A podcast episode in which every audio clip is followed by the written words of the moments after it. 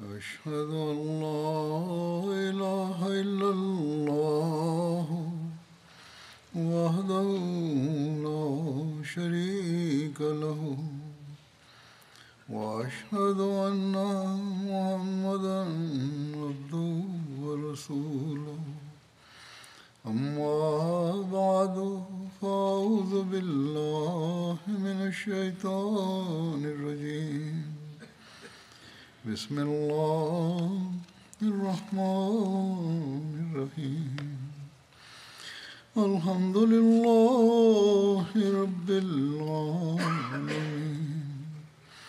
الرحمن الرحيم مالك يوم الدين إياك نعبد وإياك نستعين اهدنا الصراط المستقيم. صراط الذين أنعمت عليهم غير المغضوب عليهم ولا الضالين. இன்றும் பதர் போர் முடிந்தவுடன் பெருமானா செல்லல்லாஹு அலை வசல்லம் அவர்களுடைய வாழ்க்கை வரலாற்றின் ஆதாரத்தின் அடிப்படையில் நடைபெற்ற சில நிகழ்வுகளை கூறுவேன். பெருமானா செல்லல்லாஹு அலை வசல்லம் அவர்களின் மருமகன் அபுல் ஆஸ் அவர்கள் இஸ்லாத்தை ஏற்றுக்கொண்ட விவரங்கள் வரலாற்றில் இவ்வாறு பதிவு செய்யப்பட்டுள்ளது. அதாவது பெருமானா செல்லல்லாஹு அலஹி வசல்லம் அவர்கள் ஹிஜ்ரி ஆறாம் ஆண்டு ஜமாதியுல் ஊலா மாதத்தில் ஹஜரத் ஜயித் பின் ஹார்சா அவர்களின் தலைமையில் ஐஸ் என்கின்ற பகுதிக்கு ஒரு குழுவை அனுப்பினார்கள். ஐஸ் எனும் இடம் மதினாவிலிருந்து நான்கு நாட்கள் பயண தொலைவில் உள்ளது. இங்கு நாட்களுக்கான தொலைவு என்று கூறப்படும் பொழுது வரலாற்று ஆசிரியர்கள் கூறுகின்றார்கள் ஒரு நாளின் தொலைவு பன்னெண்டு மைல் தூரமாகும். இந்த அடிப்படையில் மேற்கூறப்பட்ட இடம் நாற்பத்தெட்டு மைல் தூரத்தில் உள்ளது. இந்த போரினுடைய விவரம் பின்வருமாறு சொல்லப்படுகின்றது. அதாவது பெருமானா செல்லல்லாஹு அலஹி வசல்லம் அவர்கள் ஹிஜ்ரி ஆறாம் ஆண்டு ஜமாதியுல் உலா மாதத்தில் ஹதரத் ஜயித் பின் ஹாரிசா அவர்களுடன் எழுபது சஹாபாக்களை மதினாவிலிருந்து அனுப்பினார்கள். இந்த குழுவை அனுப்புவதற்கான காரணமாக எழுதப்பட்டுள்ளதாவது ரசூல் செல்லல்லாஹு அலைஹி வசல்லம் அவர்களுக்கு செய்தி கிடைத்தது. அதாவது ஷாம்புறமிருந்து மக்கத்து குறைஷிகளுக்கு ஒரு குழு வருகின்றது. ஆகையால் அன்னார் அந்த படையை அனுப்பினார்கள். மேலும் வருகின்ற அந்த குழுவில் வியாபார பொருட்கள் உள்ளன. அதன் மூலம் கிடைக்கும் வருவாயில் முஸ்லிம்கள் மீது தாக்குதல் தொடுக்க வேண்டும். மேலும் போர் செய்ய வேண்டும் என்பது அதன் நோக்கமாகும். எவ்வாறு இருப்பினும் அவர்கள் அதை தடுத்து நிறுத்தினார்கள். மேலும் அதனுடைய அனைத்து பொருள்களையும் தங்களுடைய கட்டுப்பாட்டிற்குள் எடுத்துக்கொண்டார்கள் சில கைதிகளையும் பிடித்தார்கள். அந்த கைதிகளில் அபுல் ஆசும் கைதானார். சீரத் காத்தமுன் நபியின் நூலில் ஹசரத் மிர்சா பஷீர் அகமது சாஹிப் ரதில்லாஹன் அவர்கள் எழுதுகிறார்கள் ஐஸ் பகுதிக்கு அனுப்பப்பட்ட படையில் பிடிபட்ட கைதிகளில் அபுல் ஆஸ் பின் ரபியும் அடங்குவார். அவர் பெருமானா செல்லல்லாஹு அலைஹி வஸல்லம் அவர்களின் மருமகனாவார். மேலும் ஹசரத் ஹதீதா ரதியல்லாஹு அன்ஹா அவர்களின் நெருங்கிய உறவினராவார். இதற்கு முன்பு அவர் பதர் போரின் போதும் கைது செய்யப்பட்டார். ஆனால் அப்போது பெருமானா செல்லல்லாஹு அலஹி வசல்லம் அவர்கள் மக்கா சென்றவுடன் தனது மகள் ஹசரத் ஜைனப் அவர்களை மதீனாவிற்கு அனுப்பி வைக்குமாறு நிபந்தனை வைத்து விடுதலை செய்தார்கள். அபுல் ஆஸ் இந்த வாக்குறுதியை நிறைவேற்றினார். ஆனால் அவரோ அப்போது வரை இணை வைப்பில்தான் இருந்தார். ஹசரத் ஜயித் பின் ஹாரிசா அவர்கள் இவரை கைது செய்து மதினா கொண்டு வந்த நேரம் இரவு நேரமாக இருந்தது. அபுலாஸ் எப்படியோ ஹசரத் ஜைனப் அவர்களுக்கு தான் கைதியாக இங்கு வந்துள்ளேன் என்ற செய்தியை எட்ட வைத்து நீங்கள் எனக்காக ஏதாவது செய்ய முடிந்தால் செய்யுங்கள் என்றார். பெருமானார் செல்லல்லாஹு அலி வசல்லம் அவர்கள் மற்றும் சஹாபாக்கள் ஃபஜர் தொழுகையில் இருக்கும் பொழுது ஹசரத் ஜைனப் அவர்கள் வீட்டினுள் இருந்தவாறு உரத்த குரலில் முஸ்லிம்களே நான் அபுல் ஆசுக்கு அடைக்கலம் தந்துள்ளேன் என்றார். பெருமானா ஸல்லல்லாஹு அலைஹி வசல்லம் அவர்கள் தொழுகையை முடித்தவுடன் சஹாபாக்களை பார்த்து ஜைனப் கூறியதை நீங்கள் அனைவரும் கேட்டுவிட்டீர்களா? இறைவன் மீது ஆணையாக எனக்கு இது பற்றி தெரியாது என்றார்கள். என்னுடைய அறிவில் இந்த விஷயம் இல்லை என்றார்கள். இருப்பினும் மூமின்களுடைய ஜமாத் ஓர் உயிரை போன்றதாக இருக்கின்றது. அவர்களின் யாராவது ஒருவர் நிராகரிப்பவர்களுக்கு அடைக்கலம் தந்தார்கள் என்றால் அதனுடைய கண்ணியம் கட்டாயமாக ஆகிவிட்டது. பிறகு பெருமானா செல்லல்லாஹ் அலைஹி வசல்லம் அவர்கள் ஹசரத்து ஜைனப் அவர்களை பார்த்து கூறினார்கள் நீங்கள் எவருக்கு அடைக்கலம் தந்தீர்களோ அவருக்கு நாங்களும் அடைக்கலம் தருகின்றோம். மேலும் எந்த செல்வம் இந்த திட்டத்தில் அபுல் ஆஸ் அவர்களிடமிருந்து பெறப்பட்டதோ அதை அவருக்கு திருப்பி தந்து விட்டார்கள். பிறகு பெருமானா செல்லல்லா அலைஹி அவர்கள் வீட்டிற்கு வந்தார்கள். மேலும் தம்முடைய மகள் ஜைனப் அவர்களிடம் கூறினார்கள் அபுல் ஆசுக்கு நல்ல உபசரிப்பு செய்வாயாக. ஆனால் அவருடன் தனிமையில் சந்திக்க வேண்டாம். ஏனென்றால் தற்போதைய சூழலில் நீங்கள் அவரை தனிமையில் சந்திப்பது ஆகமானது இல்லை சில நாட்கள் மதினாவில் தங்கியிருந்து அபுலாஸ் மக்காவிற்கு திரும்பி சென்று விட்டார். ஆனால் அவர் மக்கா சென்றது அங்கு தங்குவதற்காக அல்ல. மாறாக அவர்கள் விரைவாக தம்முடைய கொடுக்கல் வாங்கல் போன்றவற்றை முடித்துவிட்டு கலிமா ஷஹாதத்து கூறி மதீனாவிற்கு வந்து விட்டார்கள். மேலும் பெருமானா செல்லல்லாஹு அலை வசல்லாம் அவர்களுடைய சமூகத்தில் ஆஜராகி முஸ்லீமாக ஆகிவிட்டார்கள். பெருமானார் செல்லல்லாஹு அலை வசல்லம் அவர்கள் ஹசரத் ஜைனப் அவர்களை எவ்வித புது நிக்கா செய்யாமல் அனுப்பி வைத்தார்கள். சில அறிவிப்புகளின் அடிப்படையில் அந்த நேரத்தில் ஹசரத் ஜைனப் மற்றும் அபுல் ஆஸ் இவர்களுக்கு திரும்பவும் நிக்கா நடந்தது என்று அறிவிப்புகள் கிடைக்கின்றன. ஆனால் முதல் அறிவிப்பு மிகவும் வலுவானதாகும். மேலும் சரியானதும் ஆகும். ஏனென்றால் நிக்கா செய்ய வேண்டிய அவசியமில்லை. ஒரு பெண் தன்னுடைய கணவர் நிராகரிப்பாளராக இருப்பதன் காரணத்தினால் பிரிந்து விட்டார்கள் என்றால் பிறகு கணவர் ஈமான் கொள்ளும் பட்சத்தில் மறுபடியும் நிக்கா ஓத வேண்டிய அவசியமில்லை என்கின்ற ஃபத்வாம் இதிலிருந்து கிடைக்கின்றது. ஹசரத் ஜைனப் தமது கணவர் இஸ்லாம் ஏற்றுக்கொண்டதன் பிறகு நீண்ட நாள் வாழவில்லை. ஹிஜ்ரி எட்டாம் ஆண்டு அவர்கள் மரணமடைந்தார்கள். ஹசரத் உம்மே ஐமன் ஹசரத் சௌதா ஹசரத் உம்மே சல்மா மேலும் ஹசரத் உம்மே அத்தியா ஆகியோர் பெருமானா செல்லல்லாஹ் வசல்லம் வஸல்லம் அவர்களின் வழிகாட்டலின்படி குளிப்பாட்டினார்கள். ஹஜரத் உம்மே அத்தியா அவர்களின் அறிவிப்பின்படி ரசூல் செல்லல்லாஹு அலை வசல்லம் அவர்கள் இவர்களுக்கு தம்முடைய மகளை குளிப்பாட்டுவதற்கான கட்டளை வழங்கிய பொழுது கூறினார்கள் வலதுபுறமாக மேலும் உழு செய்யும் உறுப்புகளிலிருந்து குளிப்பாட்ட ஆரம்பியுங்கள். வேறு ஒரு அறிவிப்பின் அடிப்படையில் அதனுடைய விவரம் பின்வருமாறு கிடைக்கின்றது. அதாவது ஹசரத் உம்மே அத்தியா அவர்கள் கூறுகின்றார்கள் ரசூலுல்லாஹி சல்லல்லாஹு அலஹி வசல்லம் அவர்கள் தம்முடைய மகள் ஜைனப் இறந்த பொழுது அன்னார் எங்களிடம் கூறினார்கள் அவரை ஒற்றைப்படை அதாவது தாக் மூன்று அல்லது ஐந்து முறை குசல் செய்யுங்கள். மேலும் ஐந்தாவது முறை கற்பூரம் சேர்த்து அல்லது கூறினார்கள் சிறிது கற்பூரம் சேர்த்து கொள்ளுங்கள். அவரை குளிப்பாட்டி விட்டீர்கள் என்றால் எனக்கு செய்தி அனுப்புங்கள். அவர் கூறுகின்றார் நாங்கள் அன்னார் செல்லல்லாஹு அலைஹி வஸல்லம் அவர்களுக்கு செய்தி அனுப்பினோம். அன்னார் செல்லல்லாஹு அலைஹி வஸல்லம் அவர்கள் தம்முடைய ஆசாரை தந்தார்கள். கூறினார்கள் இதை இடுப்பு துணியாக வையுங்கள். ஷியார் என்பது உடலுடன் ஒட்டி இருக்கும் துணியாகும். அதன் பின்னர் ஜனாசா தொழுகையை தொழ வைத்தார்கள். பிறகு தாமே கபரில் இறங்கி தம் மகளை அடக்கம் செய்தார்கள். ஹசரத் ஜைனப் இரண்டு மக்களை விட்டு சென்றார்கள். அலி மற்றும் உமாமா. ஒரு அறிவிப்பின் அடிப்படையில் அலி சிறு வயதிலேயே இறந்து விட்டார். ஆனால் வேறு ஒரு அறிவிப்பின்படி பருவ வயதை அடைந்தார்.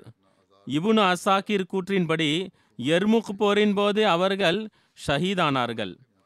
மக்கா வெற்றி போது பெருமானா செல்லல்லாஹு அலி வசல்லம் அவர்களின் பின்னால் அமர்ந்து சவாரி செய்து கொண்டிருந்தார்கள்.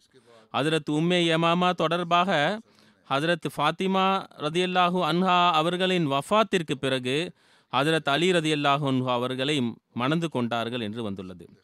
ஹசரத் அபுல் ஆஸ் அவர்களின் வியாபாரம் மக்காவில் இருந்தது. ஆகையால் அவர் மதீனாவில் தங்க முடியவில்லை. இஸ்லாத்தை ஏற்றுக்கொண்டதன் பிறகு பெருமானா செல்லல்லாஹு அலிஹி வசல்லம் அவர்களிடம் அனுமதி கோரி மக்காவிற்கு திரும்பி சென்று விட்டார்கள்.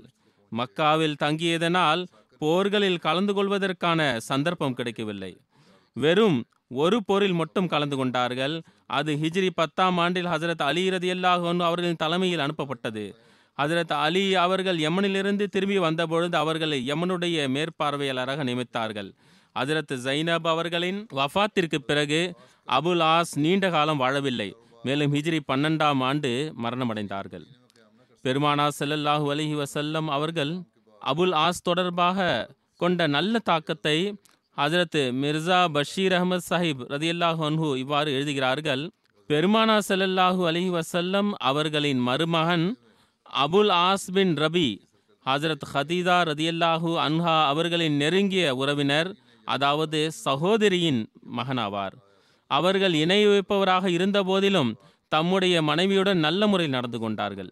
மேலும் இஸ்லாத்தை ஏற்றுக்கொண்டதன் பிறகு கணவன் மனைவியின் தொடர்பு மிகவும் மகிழ்ச்சிகரமானதாக இருந்தது. பெருமானா செல்லல்லாஹு அலைஹி வசல்லம் இந்த அடிப்படையில் அபுல் ஆசை மிகவும் பாராட்டி வந்தார்கள். அவர் தம் மகளுடன் நல்ல முறையில் நடந்து கொள்கின்றார். அபுல் ஆஸ் ஹசரத் அபுபக்கர் ரதியல்லாஹு அன்ஹு அவர்களின் கிலாஃபத் காலகட்டத்தில் ஹிஜ்ரி பன்னெண்டாம் ஆண்டு மரணமடைந்தார்கள். ஆனால் அவர்களின் மனைவி பெருமானா செல்லல்லாஹு அலைஹி வசல்லம் அவர்களின் வாழ்நாளிலேயே மரணமடைந்து விட்டார்கள். இந்த அறிவிப்பின் அடிப்படையில் ஹசரத் அலி ரதி அன்ஹு அவர்கள் தொடர்பான அறிவிப்பு முன்பு கூறப்பட்டது. அதாவது அவர் பிரதிநிதியாக ஆக்கப்பட்டார் என்பது சிறிது சந்தேகத்திற்கு உள்ளது. அவர்களுடைய மகள் உமாமா பெருமானா ஸல்லல்லாஹு அலி வசல்லம் அவர்களுக்கு மிகவும் பிரியமானவளாக இருந்தார். ஹசரத் ஃபாத்திமா ரதியல்லாஹு அன்ஹா அவர்களின் மரணத்திற்கு பிறகு ஹசரத் அலி ரதியல்லாஹு அன்ஹா அவர்கள் அவரோடு நிக்கா செய்து கொண்டார். ஆனால் இவர்களுக்கு சந்ததி இல்லை. சவீக் போர் ஹிஜ்ரி இரண்டாம் ஆண்டு ஜுல்ஹஜா மாதத்தில் நடைபெற்றது. சவீக்கு போருக்கான காரணமாக சொல்லப்படுவது இணை வைப்பவர்கள் தோல்வியுற்று மேலும் கவலையுடன் மக்கா திரும்பி சென்றனர். அப்பொழுது அஃபு சுஃபையான் எண்ணெய் தேய்ப்பதை தனக்கு ஹராமாக ஆக்கி கொண்டார். எதுவரை ரசூல் செல்லல்லாஹு அலை வசல்லம் மற்றும் அன்னாருடைய சஹாபாக்களை பதர் போரின் தோல்விக்கு பழி வாங்கவில்லையோ அதுவரை தாம் குளிப்பதில்லை என்று சபதம் எடுத்துக்கொண்டார் ஒரு அறிவிப்பின் அடிப்படையில் அபு சுஃபியான் இருநூறு சவாரிகளுடன் வேறொரு அறிவிப்பின் அடிப்படையில் நாற்பது சவாரிகளுடன் தன்னுடைய சபதத்தை முழுமைப்படுத்துவதற்காக புறப்பட்டார். மேலும் மதினாவிற்கு பொதுவாக வழக்கமாக செல்லும் வழியை தவிர்த்து நஜது வழியாக கிளம்பினார். அவர் கனாது பகுதியின் முன்புறத்தில் அமைந்துள்ள யத்தீவ் மலைக்கு அருகில் கூடாரம் அமைத்தார். அது மதினாவிலிருந்து பன்னெண்டு மைல் தொலைவில் உள்ள இடமாகும். கனாத் எனும் இடமும் மதினா மற்றும் உஹதிற்கு நடுவில் மூன்று பிரபலமான சமவெளி பகுதிகளில் ஒன்றாகும். அவர் இரவில் புறப்பட்டார் மேலும் இரவின் இருட்டிலேயே பனு நசீர் கோத்திரத்தின் பக்கம் சென்றார். மேலும் ஹைவின் அக்தப் என்பவரின் வீட்டை அடைந்து கதவை தட்டினார். அவர் கதவை திறக்க மறுத்துவிட்டார். பிறகு அபு சுஃபையான் அங்கிருந்து சலாம் பின் மிஷ்கம் என்பவரிடம் சென்றார். அவர் பனு நசீர் கோத்திரத்தின் தலைவரும் மேலும் கருவூல பாதுகாவலராகவும் இருந்தார். அபு சுஃபியான் அவரிடம் அனுமதி கூறினார். அவர் அனுமதி வழங்கினார். மேலும் அவருக்கு விருந்து உபசரிப்பு செய்தான். மக்களுடைய ரகசியங்களை கூறினான். மேலும் ரசூல் ஸல்லல்லாஹு அலை வசல்லம் அவர்களுடைய ரகசியத்தையும் கூறினான். அன்னாருடைய தினசரி பணிகள் என்ன என்பது பற்றி கூறினான். அதாவது என்ன செய்வார்கள் எந்த நேரத்தில் எங்கு இருப்பார்கள் போன்றவை. பிறகு அபுசஃபையான் இரவின் நேரத்தில் அங்கிருந்து புறப்பட்டார். மேலும் தன்னுடைய தோழர்களை சந்தித்தார். அவர் குறைஷிகளுடைய சில மக்களை மதினாவினுடைய வெளியில் இருக்கின்ற உரைஸ் இடத்திற்கு அனுப்பி வைத்தார். உரைஸ் இடமும் மதினாவிலிருந்து மூன்று மைல் தொலைவில் உள்ள ஒரு பேரித்த தோட்டமாகும். அவர்கள் அங்கு பல பேரித்த மரங்களை எரித்து விட்டனர் மேலும் ஒரு அன்சாரி சகோதரர் அவருடன் இருந்தவரையும் கொன்றுவிட்டனர். ஒரு அறிவிப்பில் அந்த அன்சாரியின் பெயர் மஹபத் பின் அமர் என்று பதிவு செய்யப்பட்டுள்ளது. பிறகு அபு சுஃபியான் கொஞ்சமாவது பழி தீர்த்து பாதிப்பை ஏற்படுத்தி விட்டோம். தம்முடைய சபதம் முழுமை அடைந்து விட்டது என்று எண்ணினார். பிறகு பழிவாங்கும் நெருப்பு சிறிது தணிந்ததும் அவர் தம்முடைய படையுடன் மக்காவிற்கு திரும்பி சென்றார். அபு சுஃபையான் சலாம் பின் முஷ்கம் என்பவரை சந்தித்தது அங்கிருந்து திரும்பிய அதே இரவு இந்த சம்பவங்களை செய்தார் என்று சொல்லப்படுகின்றது. எவ்வாறு இருப்பினும் மக்களுக்கு இந்த செய்தி கிடைத்ததும் பெருமானா ஸல்லல்லாஹு அலி வசல்லம் அவர்கள் ஹசரத் Abu Lubaba Bashir bin Abdul Munzir அவர்களை தம்முடைய பிரதிநிதியாக மதீனாவில் நியமித்து ஹிஜரத் செய்த இருபத்தி ரெண்டாவது மாதம் ஞாயிற்றுக்கிழமை ஜுல்ஹஜ் ஐந்தாம் தேதி முஹாஜிர் மற்றும் அன்சார் என இருநூறு சஹாபாக்களுடன் அவர்களை தேடி சென்றார்கள். எதுவரை என்றால் கர்கரத்துல் கதிர் எனும் இடத்தை அடைந்தார்கள். கர்குரத்துல் கதிர் என்பது குதிர் முக்தன் என்ற இடத்தின் பக்கத்தில் அல் கிசியாவின் அருகில் உள்ள இடமாகும். இந்த இடத்திற்கும் மதீனாவிற்கும் இடையில் தொண்ணூற்றி ஆறு மைல் தொலைவு உள்ளது. மேலும் இந்த இடம் பனு சலீமின் நீரூற்று ஆகும் என்றும் கூறப்படுகின்றது. எவ்வாறு இருப்பினும் அபு சுஃபியான் மற்றும் அவருடைய படை முடிந்தவரை தப்பி ஓடிக்கொண்டே இருந்தது. மேலும் சத்து உணவின் பைகளை எரிந்து கொண்டே சென்றது. மேலும் இதுதான் அவர்களின் பொதுவான உணவாக இருந்தது. முஸ்லிம்கள் அதை எடுத்துக்கொண்டே சென்றனர். ஆகையால் இந்த போருக்கான பெயர் கஸ்வத்து சவீக் அதாவது சத்து மாவுடைய போர் என்றானது. அரபியில் சத்து மாவுவை சவீக் என்று அழைப்பார்கள். அபு சுஃபியான் மற்றும் அவருடைய படை தப்பித்து ஓடிவிட்டது. முஸ்லிம்களால் அவர்களை பிடிக்க முடியவில்லை.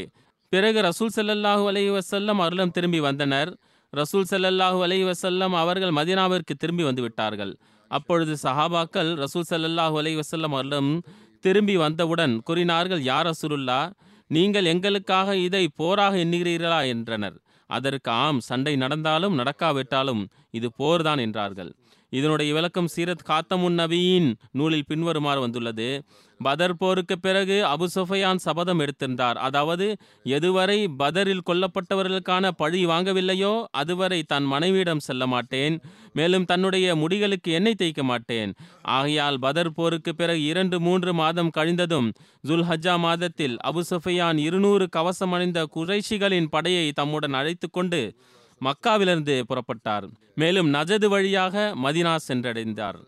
எதுவரை என்றால் தன்னுடைய படையை மதீனாவிற்கு சிறிது தூரத்தில் விட்டுவிட்டு மேலும் தான் இரவில் இருளில் திரையில் ஒழிந்தவாறு யூதர்களின் கோத்திரமான பனு நசீரின் தலைவர் ஹுய்பின் அக்தப் என்பவரின் வீட்டை அடைந்தார். மேலும் அவரிடம் உதவி நாடினார். ஆனால் அவருடைய உள்ளத்தில் உடன்படிக்கையை மீறக்கூடாது என்கின்ற சிறிய ஞாபகம் எஞ்சியிருந்தது. ஆகையால் அவர் மறுத்துவிட்டார். அவர் கூறினார் நாங்கள் உடன்படிக்கை செய்துள்ளோம். ஆகையால் நான் உமக்கு எதுவும் சொல்ல மாட்டேன். மேலும் உமக்கு அடைக்கலமும் தரமாட்டேன் என்றார். பிறகு அபு சுஃபையான் இவ்வாறே ஒழிந்தவாறு பனு நசீரின் வேறு தலைவரான சலாம் பின் முஷ்கம் என்பவரின் வீட்டை அடைந்தார். மேலும் அவரிடம் முஸ்லிம்களுக்கு எதிராக உதவி செய்யுமாறு விண்ணப்பம் வைத்தார். அந்த பாகியமற்ற நபர் தைரியம் காட்டியவாறு அனைத்து உடன்படிக்கைகளையும் ஒதுக்கி வைத்துவிட்டு அபு சுஃபியானிற்கு மிகப்பெரிய வரவேற்பு தந்தார். மேலும் தன்னிடம் இரவின் விருந்தினராக வைத்துக் கொண்டான். மேலும் முஸ்லிம்களின் நிலைகள் குறித்து செய்திகளை கூறினான். காலை விடுவதற்கு முன்பு அபு சுஃபியான் அங்கிருந்து புறப்பட்டார். மேலும் தன்னுடைய படையை சென்றடைந்து குறைஷினுடைய ஒரு குழுவை மதீனாவிற்கு அருகில் உரைஸ் என்கின்ற இடத்தை முற்றுகையிட அனுப்பி வைத்தார். இந்த இடம் முஸ்லிம்களுடைய மந்தைகள் மேயும் இடமாக இருந்தது. மேலும் மதினாவில் இருந்து வெறும் மூன்று மைல் தொலைவில் உள்ளது. சலாம் பின் முஷ்கம் அபு சுஃபியானிற்கு இந்த இடம் தொடர்பாகத்தான் செய்தி கூறியிருக்க வேண்டும். எப்பொழுது குறைஷிகளின் அந்த குழு உரைசனும் இடத்தை அடைந்ததோ அப்பொழுது முஸ்லிம்களுடைய மந்தைகள் அங்கு இல்லாதது பாக்கியமான விஷயமாக இருந்தது. இருப்பினும் ஒரு முஸ்லீம் அன்சாரி மற்றும் அவருடைய ஒரு தோழர் அங்கு இருந்தார்கள். குறைஷிகள் அந்த இருவரையும் பிடித்து அநீதியான முறையில் கொன்றுவிட்டார்கள். மேலும் பேரிச்ச மரங்களை தீக்கிரையாக்கினர். மேலும் அங்கிருந்த வீடுகள் மற்றும் குடிசைகளை எரித்தனர்.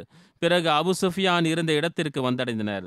மேலும் அபு சுஃபியான் இந்த வெற்றியை தன்னுடைய சபதம் நிறைவேறியதாக எண்ணி படையை திருப்பி செல்வதற்கான கட்டளை தந்தார்.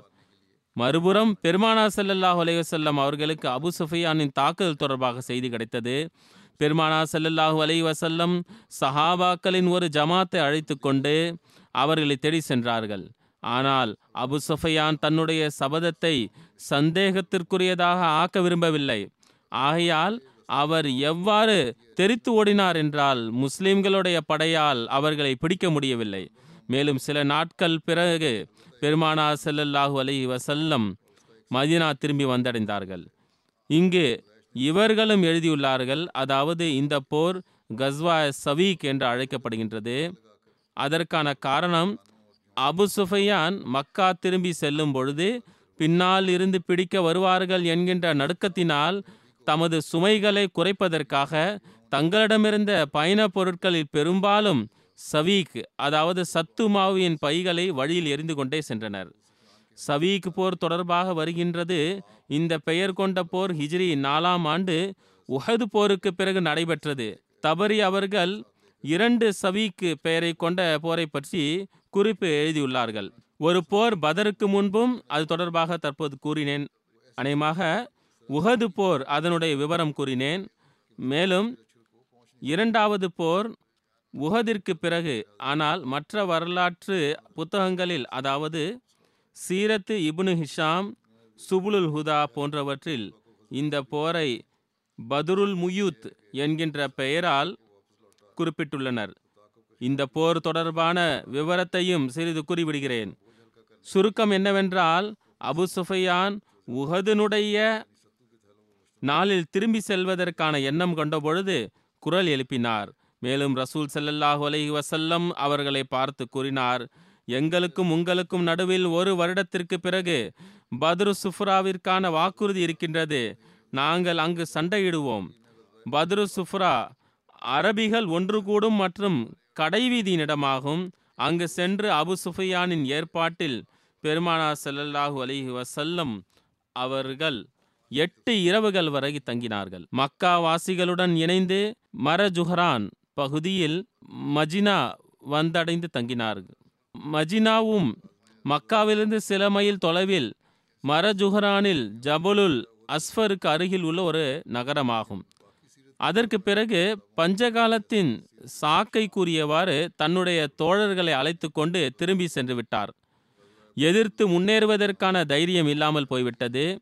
மக்காவாசிகள் இந்த படையை ஜெய்ஷே சவீக் என்று அழைத்தனர். ஏனென்றால் இவர்கள் சத்துமாவு குடித்தவாறு பயணித்தனர்.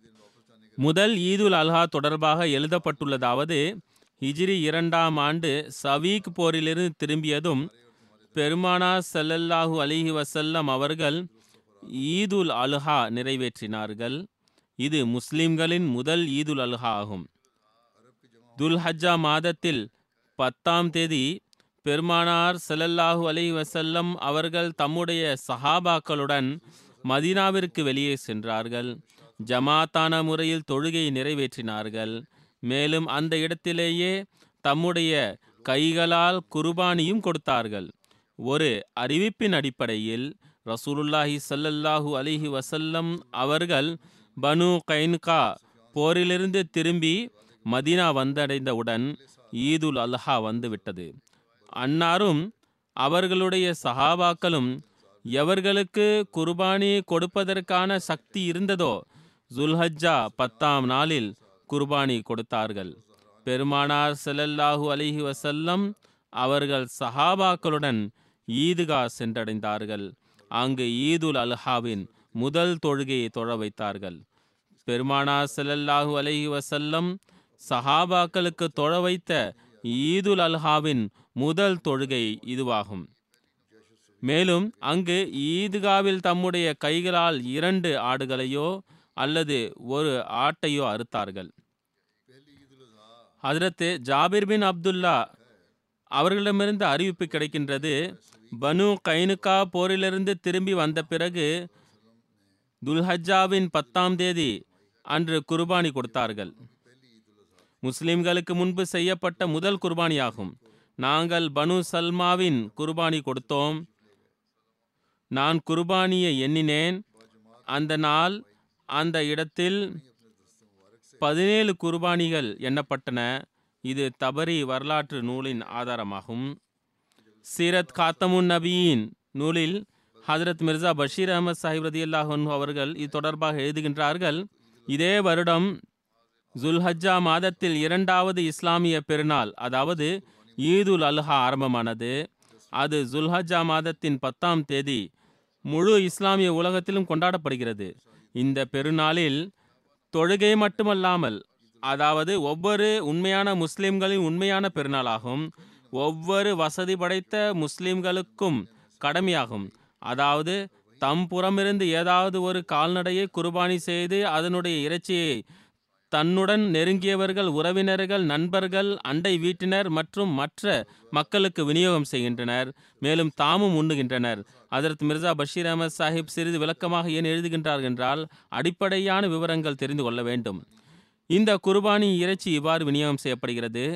ஆகையால் ஈதுல் அலுஹாவின் நாளில் மேலும் அதற்கு பிறகு இரண்டு நாட்கள் வரை அனைத்து இஸ்லாமிய உலகத்திலும் லட்சக்கணக்கான கோடிக்கணக்கான கால்நடைகள் இறை வழியில் குர்பானி கொடுக்கப்படுகின்றது. மேலும் இவ்வாறு முஸ்லிம்களுக்குள் செயல் ரீதியாக இந்த மாபெரும் தியாகத்தின் நினைவு உயிருடன் நிற்க வைக்கப்படுகின்றது. ஹசரத் இப்ராஹிம் மற்றும் ஹசரத் இஸ்மாயில் மற்றும் ஹசரத் ஹாஜரா அலிஹிஸ்லாம் அவர்கள் முன்வைத்த தியாகமாகும். மேலும் இதனுடைய மிகச்சிறந்த உதாரணம் பெருமானா சல்லாஹூ அலி வசல்லாம் அவர்களின் வாழ்க்கை ஆகும். மேலும் ஒவ்வொரு முஸ்லிமையும் தங்களுடைய தலைவர் மற்றும் எஜமானனின் வழியில் தங்களுடைய உயிர் செல்வம் மற்றும் தம்முடைய அனைத்து பொருள்களையும் தியாகம் செய்வதற்காக தயாராக இருக்க வேண்டும் என்பதை கவனமூட்டுகிறது. இந்த ஈதும் ஈதுல் ஃபித்ரை போன்று ஒரு மாபெரும் இஸ்லாமிய இறை வணக்கத்தை முழுமைப்படுத்தியதன் காரணத்தினால் கொண்டாடப்படுகிறது. மேலும் அந்த இறை வணக்கம் ஹஜ் ஆகும் ஹஜரத் ஃபாத்திமா ரதியல்லாஹூ அன்ஹா அவர்களின் திருமணமும் ஹிஜ்ரி இரண்டாம் ஆண்டு நடைபெற்றது. ஹஜரத் அலி ரதியல்லாஹு அவர்கள் பெருமானா செல்லல்லாஹு அலி வசல்லம் அவர்களிடம் ஹஜரத் ஃபாத்திமா ரதியல்லாஹு அன்ஹா அவர்களுடன் தம்முடைய திருமணத்திற்கான விண்ணப்பத்தை வைத்தார்கள். அதை பெருமானா செல்லல்லாஹு அலி வசல்லம் மிகவும் மகிழ்ச்சியுடன் ஏற்றுக்கொண்டார்கள். ஹஜரத் அனஸ் அவர்கள் அறிவிக்கின்றார்கள் ஹஜரத் அபுபக்கர் மற்றும் ஹசரத் உமர் ரதியல்லாஹு அன்ஹும் இருவரும் நபி சல்லல்லாஹு அலைஹி வசல்லம் அவர்களின் முன்பு ஹசரத் ஃபாத்திமா ரதியல்லாஹு அன்ஹா அவர்களை திருமணம் முடிப்பதற்கான விண்ணப்பத்தை வைத்தார்கள். ஆனால் பெருமானா செல்லல்லாஹு அலை வசல்லம் அவர்கள் அமைதியாக இருந்து விட்டார்கள். மேலும் அவர்கள் எந்த பதிலும் தரவில்லை. ஆனால் முன்பு ஹசரத் உமர் மற்றும் ஹசரத் அபுபக்கர் விண்ணப்பம் வைத்தார்கள். ஆனால் ஹசரத் அலி அவர்களின் கூற்றின் அடிப்படையில் அறிவிப்பு மேலும் திறக்கின்றது. எவ்வாறு இருப்பினும் ஹசரத் அலி ரதியல்லாஹு அன்ஹு அவர்கள் அறிவிக்கின்றார்கள் நான் பெருமானா செல்லல்லாஹு அலைஹி வசல்லம் அவர்களின் முன்பு விண்ணப்பம் வைத்தேன். தாங்கள் ஹசரத் ஃபாத்திமா அவர்களை எனக்கு மனமுடித்து தாருங்கள். பெருமானா செல்லல்லா அலேஸ்லாம் அவர்கள் கூறினார்கள் உம்மிடம் மகருக்காக ஏதாவது இருக்கின்றதா? நான் பதில் கூறினேன் என்னிடம் குதிரையும் என்னுடைய கவசமும் இருக்கின்றது. பெருமானார் செல்லல்லா அலேஸ்லாம் அவர்கள் கூறினார்கள் குதிரை உமக்கு தேவையுள்ளது இருப்பினும் கவசத்தை விற்பனை செய்துவிடு. ஆகையால் நான் என்னுடைய கவசத்தை நானூற்றி எண்பது திருகமுக்கு விற்பனை செய்து ஹக்கு மகர் ஏற்பாடு செய்தேன்.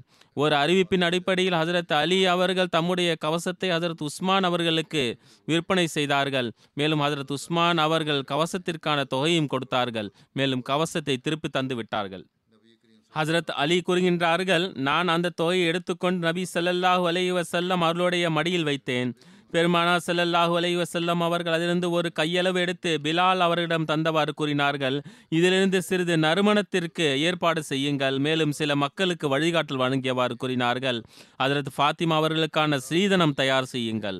இந்த அடிப்படையில் அதற்கு ஃபாத்திமா ரதியல்லாஹு அன்ஹா அவர்களுக்காக ஒரு கட்டில் தோளாலான ஒரு தலகாணி அதில் பேரிச்ச ஓலைகள் நிரப்பப்பட்டிருந்தது. இவற்றை தயார் செய்தனர். மகர் தொகையை இவ்வாறும் பயன்படுத்தலாம். சில மக்கள் புரிகின்றனர் திருமணமாகிவிட்டதே நாங்கள் மகர்தொகை தரமாட்டோம். ஆனால் அங்கோ எப்படிப்பட்ட முன்னுதாரணம் தென்படுகிறது என்றால் மகர் தொகையிலேயே செலவினம் முழுமையாகிவிட்டது ஒரு அறிவிப்பின் அடிப்படையில் ஹஜரத் அலி ரதியல்லாஹு அன்ஹு அவர்கள் இந்த திருமண பந்தம் ஏற்படுத்தும் பொழுது பெருமானா ஸல்லல்லாஹு அலைவசல்லம் அவர்கள் கூறினார்கள் என்னுடைய ரப்பு எனக்கு இவ்வாறு செய்யுமாறு கட்டளை வழங்கினான். வழி அனுப்புதல் தொடர்பாக வருகின்றது. பெருமானா செல்லல்லாஹு அலைஹி வசல்லம் அவர்கள் ஹசரத்து அலி அவர்களிடம் ஃபாத்திமா உங்களிடம் வரும்பொழுது நான் உங்களை சந்திப்பதற்கு முன்பு எதுவும் பேசாதீர்கள் என்று கூறினார்கள்.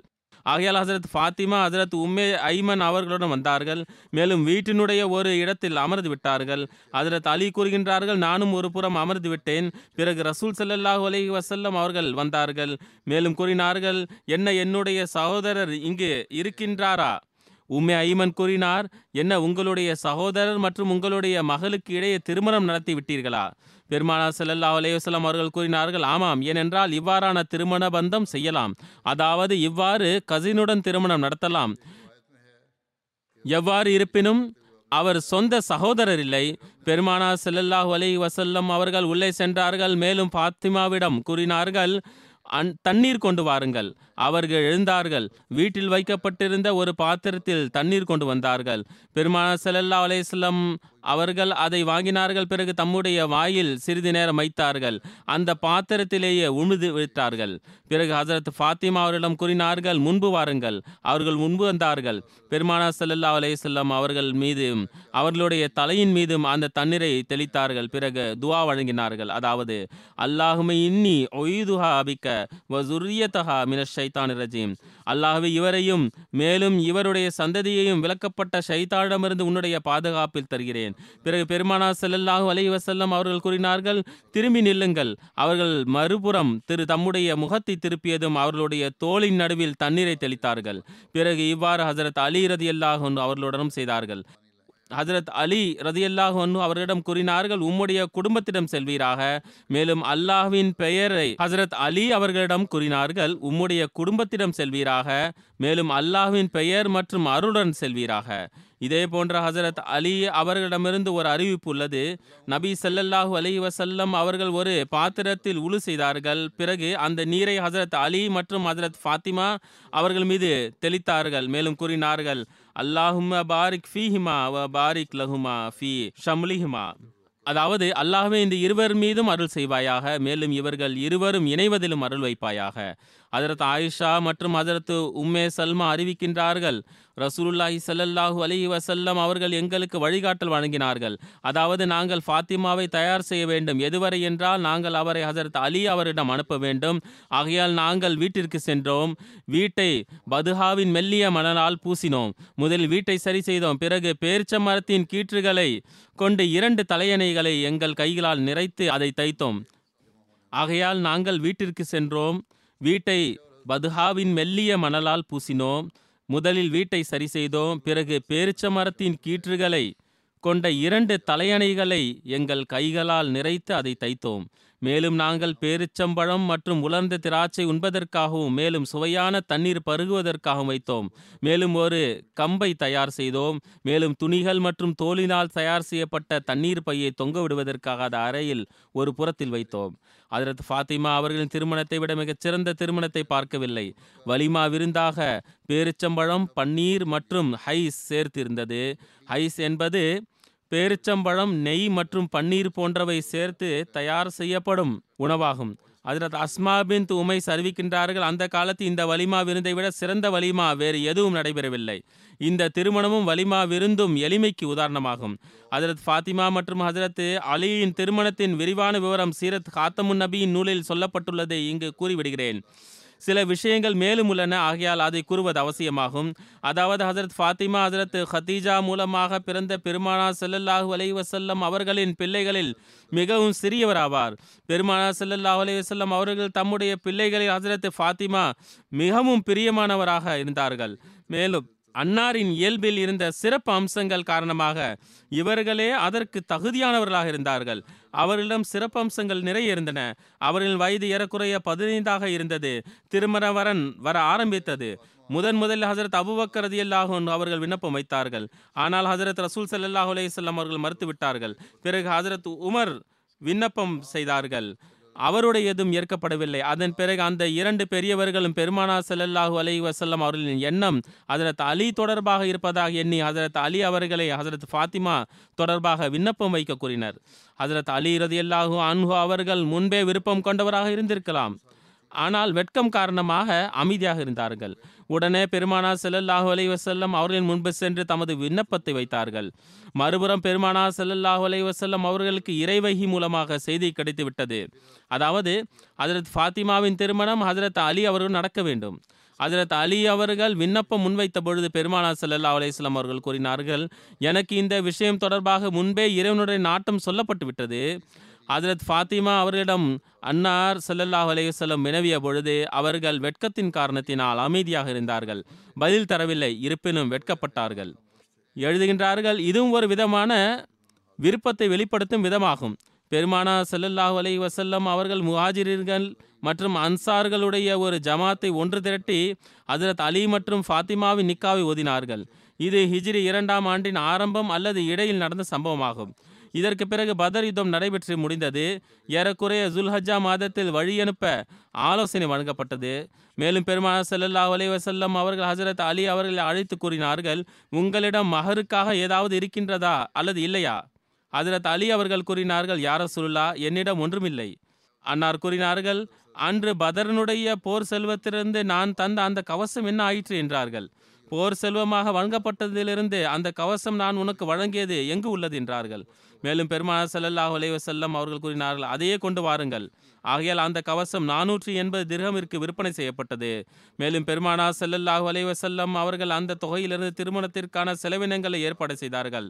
பெருமானா ஸல்லல்லாஹு அலைஹி அவர்கள் ஹசரத் ஃபாத்திமா அவர்களுக்கு வழங்கியது ஒரு அலங்கரிக்கப்பட்ட போர்வை ஒரு தோளாலான படுக்கை விரிப்பு அதனுள் பேரிச்சம் மரத்தின் காய்ந்த இலைகள் நிரப்பப்பட்டிருந்தது.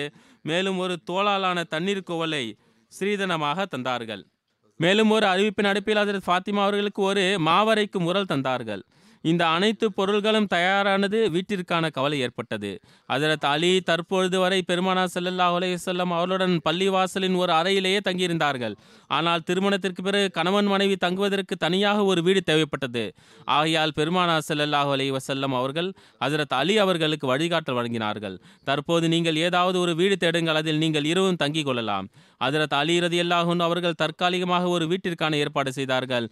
மேலும் அதில் ஹசரத் ஃபாத்திமாவிற்கான வழி அனுப்புதல் நடைபெற்றது. அந்த நாள் வழி அனுப்பியதற்கு பிறகு பெருமானா ஸல்லல்லாஹு அலை வசல்லம் அவர்கள் அந்த வீட்டிற்கு சென்றார்கள். மேலும் சிறிது தண்ணீர் கொண்டு வருமாறு கூறினார்கள். மேலும் அதில் துவா செய்தார்கள். பிறகு அந்த தண்ணீரை ஹசரத் ஃபாத்திமா மற்றும் ஹசரத் அலி இருவர் மீதும் இந்த சொற்களை கூறியவாறு தெளித்தார்கள்.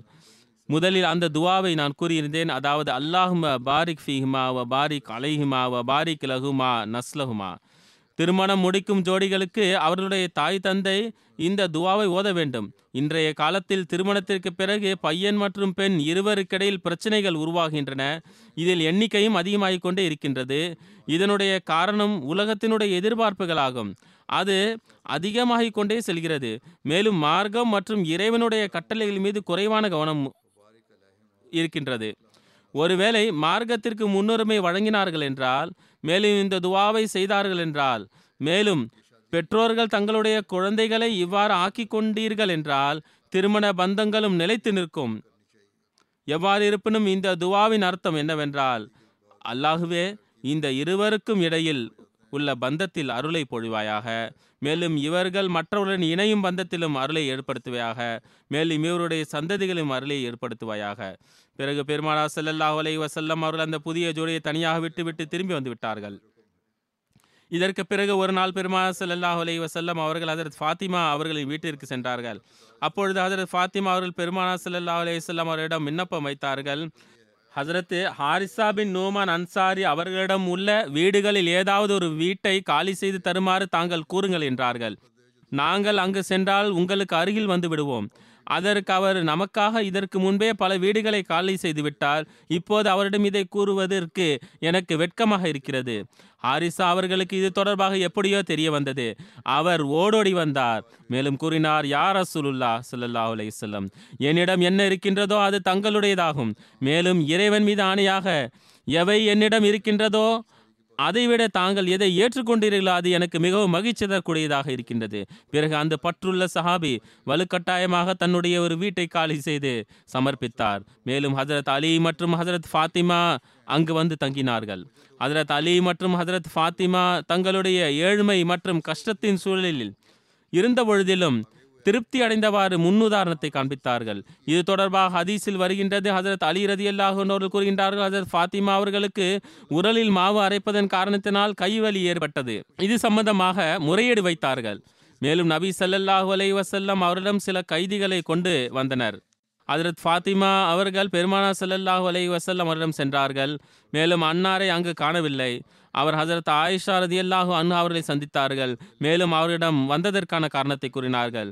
ஹசரத் நபி ஸல்லல்லாஹு அலையுஸ்லாம் அவர்கள் வீட்டிற்கு வந்தவுடன் ஹசரத் ஆயிஷா ரதியல்லாஹு அன்ஹா அவர்கள் ஹசரத் ஃபாத்திமா ரதியல்லாஹு அன்ஹாவ இங்கே வந்ததற்கான விவரத்தை கூறினார்கள். பிறகு ஹசரத் ஃபாத்திமா அவர்கள் கூறினார்கள் நபி ஸல்லல்லாஹு அலைஹி வசல்லம் அவர்கள் வந்தார்கள். பெருமானார் சல்லல்லாஹு அலைஹி வசல்லம் எங்களுடைய வீட்டிற்கு வந்தார்கள். அப்போது நாங்கள் எங்களுடைய படுக்கையில் படுத்திருந்தோம். நாங்கள் எழுந்திருக்க முற்பட்டோம். அப்பொழுது பெருமானார் ஸல்லல்லாஹு அலேஸ்லம் அவர்கள் கூறினார்கள் உங்களுடைய இடத்திலேயே இருங்கள் என்றார்கள். பிறகு பெருமானார் ஸல்லல்லாஹு அலேஸ்லம் எங்களுக்கு நடுவில் அமர்ந்தார்கள். எந்த அளவிற்கு என்றால் அன்னாருடைய பாதத்தின் குளுமையை என்னுடைய மனதில் உணர்ந்தேன்.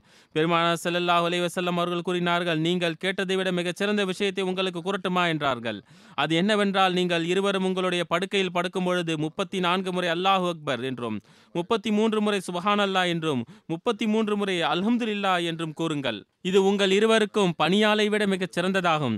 ஹசரத் அபு ஹுரைரா அவர்களிடமிருந்து ஒரு அறிவிப்பு உள்ளது. அதாவது ஹசரத் ஃபாத்திமா ரதியல்லாஹு அன்ஹா நபி சல்லல்லாஹு அலஹி வசல்லம் அவர்கள் முன்பு பணியாளுக்கான விண்ணப்பத்தை முன்வைத்தார்கள். தம்முடைய பணி தொடர்பான முறையீட்டை வைத்தார்கள். அப்பொழுது பெருமானா சல்லல்லாஹு அலஹி வசல்லம் அவர்கள் கூறினார்கள் நீங்கள் இந்த தொண்டரை என்னிடம் பார்க்க மாட்டீர் என்றார்கள். பெருமானா செல்லல்லாஹு அலைஹி செல்லம் அவர்கள் கூறினார்கள் என்ன நான் உனக்கு ஒரு விஷயத்தை கூறட்டுமா? அது உனக்கு பணியாலை விட சிறந்ததாகும். நீ உன்னுடைய படுக்கையில் செல்லும் பொழுது முப்பத்தி மூன்று முறை சுபஹானல்லா முப்பத்தி மூன்று முறை அலஹம்துல்லா மற்றும் முப்பத்தி நான்கு முறை அல்லாஹ் அக்பர் என்று கூறுவீராக. முஸ்லீமின் அறிவிப்பாகும் இது. அதற்கு முஸ்லீம் மோதரதி அல்லாஹ் அவர்கள் பெருமானா செல்லல்லாஹு அலஹி வசல்லம் அவர்களுடைய வரலாற்றை கூறும் பொழுது கூறுகின்றார்கள் இந்த சம்பவம் புகாரியின் ஆதாரத்திலிருந்து அன்னார் கூறுகின்றார்கள். அதாவது அதரத் ஃபாத்திமா ரதி அல்லாஹூ அன்ஹா அவர்களின் முறையீடு அதாவது உரல் ஆட்டும் பொழுது அவர்களுக்கு கஷ்டம் ஏற்படுகிறது. இந்த தருணத்தில் பெருமானார் செல்லல்லாஹூ அலஹி வசல்லம் அவரிடம் சில அடிமைகள் கொண்டு வரப்பட்டிருந்தனர்.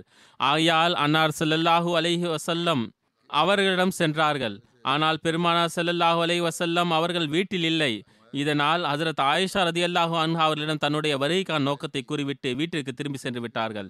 பெருமாள் ஸல்லல்லாஹு அலை வசல்லம் அவர்கள் வீட்டிற்கு வந்தவுடன் ஹசரத் ஆயிஷா அவர்கள் நபி ஸல்லல்லாஹு அலை வசல்லம் அவர்களிடம் ஹசரத் ஃபாத்திமாவின் வருகை சம்பந்தமாக கூறினார்கள். அதன் மீது பெருமானா ஸல்லல்லாஹு அலை வசல்லம் அவர்கள் எங்களிடம் வந்தார்கள். மேலும் நாங்கள் எங்களுடைய படுக்கையில் படுத்திருந்தோம்.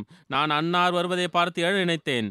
ஆனால் பெருமானா ஸல்லல்லாஹு அலைஹி செல்லம் என்னை என்னுடைய இடத்திலேயே படுத்திருக்குமாறு கூறினார்கள். பிறகு எங்கள் இருவருக்கும் நடுவே வந்து அமர்ந்து விட்டார்கள். எந்த அளவுக்கு என்றால் அன்னாருடைய பாதங்களின் குளுமையை என்னுடைய மனதில் நான் உணர்ந்தேன். அன்னார் அமர்ந்து விட்டார்கள். அப்பொழுது அவர்கள் கூறினார்கள் நான் உங்களுக்கு எவ்வாறான விஷயத்தை கூறப்போகிறேன் என்றால் அந்த விஷயம் நீங்கள் வினவியதை விட மிகச் சிறந்ததாகும். மேலும் அது என்னவென்றால் நீங்கள் உங்களுடைய படுக்கையில் படுக்கும் பொழுது முப்பத்தி நான்கு முறை அல்லாஹ் அக்பர் என்று முப்பத்தி மூன்று முறை சுபஹான் அல்லாஹ் என்று முப்பத்தி மூன்று முறை அல்ஹம்துலில்லா என்றும் கூறுங்கள்.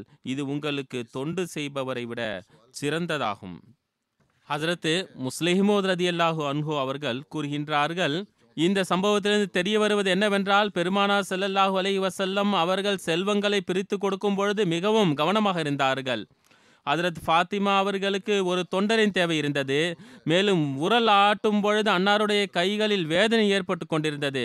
இருப்பனும் பெருமானா செல்லல்லாஹு அலைஹி அவர்களுக்கு தொண்டு செய்வதற்காக யாரையும் வழங்கவில்லை மாறாக துவா செய்யுமாறு கூறினார்கள். மேலும் அல்லாஹ் தாலாவின் பக்கம் திருப்பி விட்டார்கள் பெருமானா செல்லல்லாஹு அலை வசல்லம் அவர்கள் விரும்பினார்கள் என்றால் ஹசரத் ஃபாத்திமா அவர்களுக்கு அடிமை வழங்கியிருக்கலாம். ஏனென்றால் செல்வத்தை பிரிக்கும் பொழுது பெருமானா செல்லல்லாஹு அலை வசல்லம் அவர்கள் சஹாபாக்களுக்கு பிரித்து கொடுத்து கொண்டிருந்தார்கள். மேலும் ஹசரத் அலி அவர்களுக்கும் அதில் உரிமை இருந்திருந்தது. மேலும் ஹசரத் ஃபாத்திமா அவர்களுக்கும் அதில் உரிமை இருந்தது. ஆனால் பெருமானா செல்லல்லாஹு அலை வசல்லம் அவர்கள் இதில் தம்மை காத்து கொண்டார்கள். மேலும் இந்த செல்வத்தை தன்னுடைய நெருங்கிய மற்றும் உறவினர்களுக்கு வழங்குவதிலிருந்து தம்மை காத்து கொண்டார்கள் ஏனென்றால் எதிர்காலத்தில் வருகின்ற மக்கள் இதிலிருந்து ஏதாவது ஒரு விளக்கம் எடுத்துவிடலாம். மேலும் மன்னர்கள் தங்களுக்காக மக்களுடைய செல்வத்தை ஆகுமானதாக ஆக்கிக் கொள்ளலாம். ஆனால் நட்பேரற்ற இன்றைய காலத்து மன்னர்கள் இருக்கட்டும் முஸ்லிம் மன்னர்கள் தங்களுக்கு அதை ஆகுமானதாக கருதுகின்றனர். ஆகையால் பெருமானா செல்லல்லாஹு அலஹி வசல்லம் அவர்கள் அதரத் ஃபாத்திமா அவர்களுக்கு அடிமைகள் பெண் அடிமைகள் அந்த தருணத்தில் அவர்களிடம் பிரித்து கொடுப்பதற்காக வந்ததை வழங்கவில்லை. இதில் தன்னை காத்து கொண்டார்கள் இந்த இடத்தில் இந்த விஷயத்தை ஞாபகம் வைக்க வேண்டும்.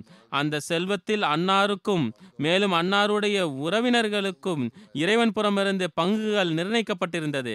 அதிலிருந்து பெருமானா செல்லல்லாஹு அலை வசல்லம் செலவு செய்திருக்கலாம். மேலும் தன்னுடைய நெருங்கிய உறவினர்களுக்கு வழங்கியிருக்கலாம். நிச்சயமாக எந்த பொருள் அன்னாருடைய பங்கில் வரவில்லையோ அதை உறுதியாக எடுக்கவில்லை. மேலும் தம்முடைய நெருங்கிய உறவினர்களுக்கும் வழங்கவில்லை. என்ன உலகத்தின் ஏதாவது ஒரு மன்னர் பைத்துல் மாலின் இவ்வாறான பாதுகாவலராக இருந்தார் என்ற உதாரணத்தை காண்பிக்க முடியுமா? ஏதாவது உதாரணத்தை காண்பிக்க முற்பட்டாலும் அது இந்த தூய இருப்பின் தொண்டர்களை தவிர எந்த மதத்திலும் இதற்கான நிகரை காண்பிக்க முடியாது.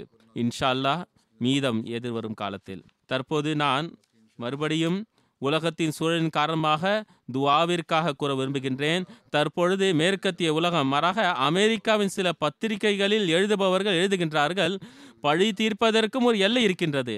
மேலும் அமெரிக்கா மற்றும் மேற்கத்திய நாடுகள் ஹமாஸ் மற்றும் இஸ்ராயின் போரில் தன்னுடைய பங்களிப்பை காட்ட நினைக்கின்றது. மேலும் சமாதானம் மற்றும் போரை நிறுத்துவதற்கான முயற்சிகளை மேற்கொள்ள வேண்டும்.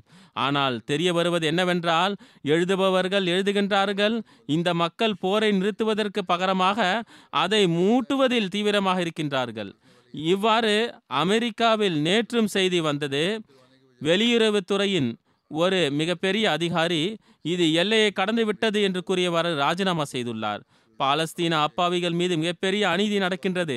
மேலும் பெரும் சக்திகளுக்கு அவர்களை கவனத்தில் வைக்க வேண்டியது அவசியமாகும். ஆகையால் இந்த மக்களில் நல்லவர்களும் இருக்கின்றார்கள். இதே போன்று சில மீடியாக்களில் வருகின்றது. சில நன்மையை விரும்பும் யூதர்களும் இவர்களுடைய உரிமை தொடர்பாக பேசுகிறார்கள். மேலும் அநீதிக்கு எதிராக பேசுகின்றார்கள். ரஷ்யாவின் வெளியுறவுத்துறை அதிகாரி கூறுகின்றார் இவ்வாறு இந்த நாடுகள் தங்களுடைய நிலையை மாற்றிக்கொள்ளவில்லை என்றால் இந்த போர் அந்த முழு பகுதியிலும் பரவிடும். ஆனால் நான் புரிந்தது என்னவென்றால் உலகத்தில் பரவிவிடும். ஆகையால் நிதானத்தில் வர வேண்டியது அவர்களுக்கு அவசியமாகும். முஸ்லிம் நாடுகளுக்கு எவ்வாறு என்றால் நான் முன்பே கூறியிருந்தேன் ஒன்றாக இணைந்து ஓர் குரலில் பேச வேண்டும். ஒருவேளை உலகத்தின் ஐம்பத்தி மூணு ஐம்பத்தி நான்கு முஸ்லீம் நாடுகள் இருக்கின்றது என்கின்றார்கள் என்றால் ஓர் குரலாக பேசுங்கள். இது மிகப்பெரிய சக்தியாகும். மேலும் இதனுடைய தாக்கமும் இருக்கும். பிறகு இல்லை என்றால் ஆங்காங்கே குரல்கள் எழுப்புவதனால் எந்த பயனும் இல்லை. உலகத்தில் அமைதியை நிலைநாட்டுவதற்கு இந்த ஒரு வழிதான் உள்ளது. மேலும் இந்த போரை முடிவுக்கு கொண்டு வர வேண்டும். ஆகையால் முஸ்லிம் நாடுகள் உலகத்தை அழிவிலிருந்து காப்பாற்றுவதற்காக தங்களுடைய பங்களிப்பை முழுவதுமாக காண்பிப்பதற்கு முயற்சியை மேற்கொள்ளுங்கள். அல்லாஹு தாலா இவர்களுக்கு இதற்கான தௌஃபீக்கை நல்குவானாக? ஆனால் எவ்வாறு இருப்பினும் நாம் துவாவின் மீது அழுத்தம் கொடுக்க வேண்டியது அவசியமாகும். அல்லாஹ் இந்த போரை முடிவுக்கு கொண்டு வருவானாக. மேலும் அப்பாவிகளான அநீதி இழைக்கப்பட்ட பாலஸ்தீனர்களுக்கு பாதுகாப்பை வழங்குவானாக. இதற்கு மேலும் அவர்கள் மீது அநீதி ஏற்படாமல் இருக்கட்டுமாக. மேலும் எங்கெல்லாம் அநீதி நடக்கின்றதோ அங்கெல்லாம் அநீதி உலகத்திலிருந்து முடிவுக்கு வரட்டுமாக. அல்லாஹு தாலா நமக்கு துவாவிற்கான பாகியத்தை வழங்குவானாக.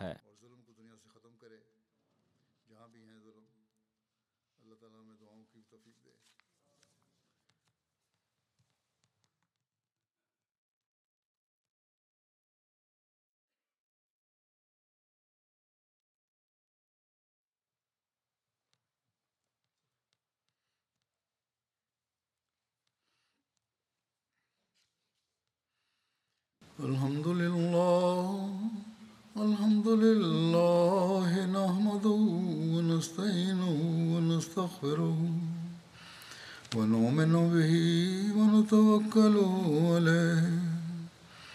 ونعوذ بالله من شرور أنفسنا ومن سيئات أعمالنا. من يهده الله فلا مضل له ومن يضلل فلا هادي له. ونشهد أن لا إله إلا الله ونشهد أن محمدا عبده ورسوله. عباد الله رحمكم الله. إن الله يأمر بالعدل واللسان وإيتاء ذي القربى وينهى عن الفحشاء والمنكر والبغي يعظكم لعلكم تذكرون اذكروا الله يذكركم ودوه يستجب لكم ولذكر الله أكبر